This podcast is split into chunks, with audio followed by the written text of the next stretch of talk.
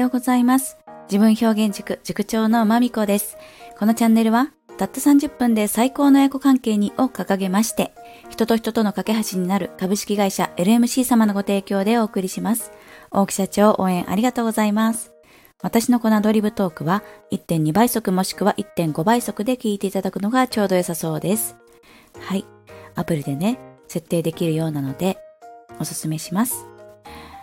はい。今日は、水波オーガニックファームさんでの体験につきまして、ちょっとこれシェアしたいなっていうエピソードがありましたのでお話したいと思います。で水波オーガニックファームさんはですね、あの、名前が長いので、で、みんな、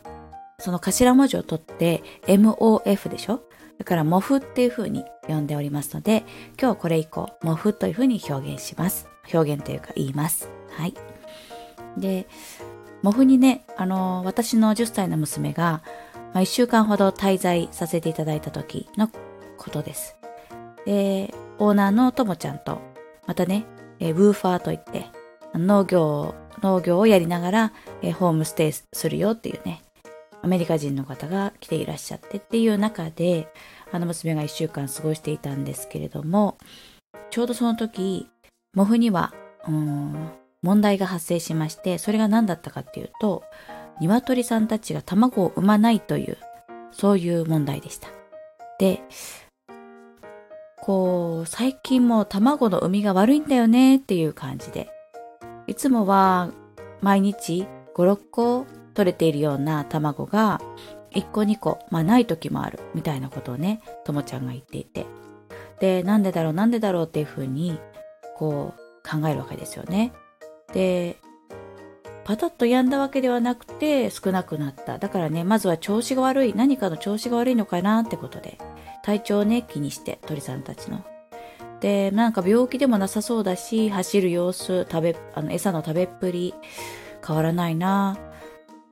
で、じゃあ、その食べてる餌が何か悪かったのかななんて言って。えで、うん、なんかそれも、どういう風にちょっと戻してみようかななんてして。って思っていた時に、って思っていたとか、というか、まあ、試行錯誤みたいなことをね、始めていたその時に、えー娘とともちゃんが鳥小屋の掃除をしていましたと。そうしたら、あっと見つけたものがあって、それが蛇の抜け殻だったんですね、と。あ、んでるけど蛇が食べてるってことかな。はい、これ仮説を立てまして。で、早速、ちょっと数日内にすぐはできないんですけれども、ということで、はい、あの、やってくださる方の協力を得ながら、床を剥がして、中を見てということを、はい、したときに、ビンゴでしたと。蛇が住んでいましたっていうことだったんですね。で、あのその現場に私は居合わせていないんですけれどもね、娘やともちゃんは、あの、まさに立ち会ってなんでだろうっていうことをね、仮説を立てたり、蛇の抜け殻を見つけたりってことをね、一緒にやって過ごしたということなんですよ。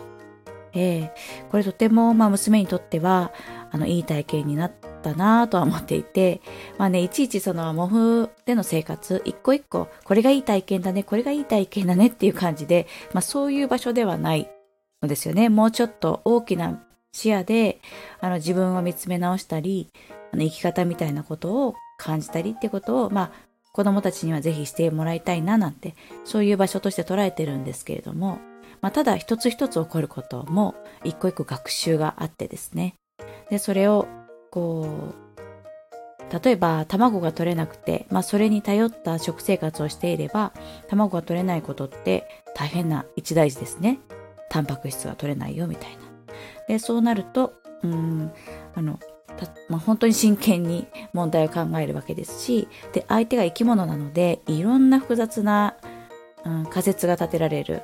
体の調子が悪いとか、その、そうだな、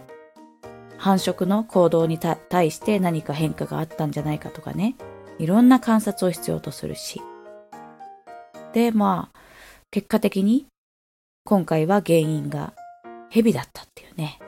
あ、そっち？そっち方面からまた課題が、課題というか問題が見つけられるとかね。とても多面的に、あの、いろいろと問題に立ち向かう。こう、リアルな命を相手に問題に立ち向かうみたいなことがですね、なんという、とてもちょっと言い表すのには私の語彙量がもしかしたら足りないかもしれないんですけれども、あ、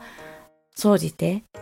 あの、今回の出来事一つとっても、とてもいい経験をしてきたな、なんて、親としてはそのように感じました。はい。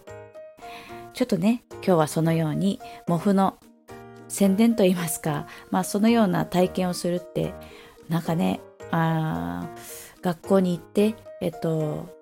自宅の、ま、デスク、あの学習机と学校の行き来だけでは、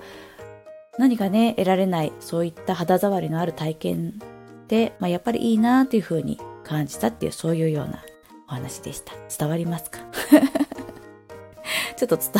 伝わらなかったら残念なので あの、伝わらないよとかね、何が言いたいんですか？みたいな、そんなコメントでももうありがたいので、ぜひお寄せください。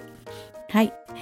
ではでは、今日はこの辺でまたお耳にかかるまでお元気でお過ごしくださいね。ありがとうございました。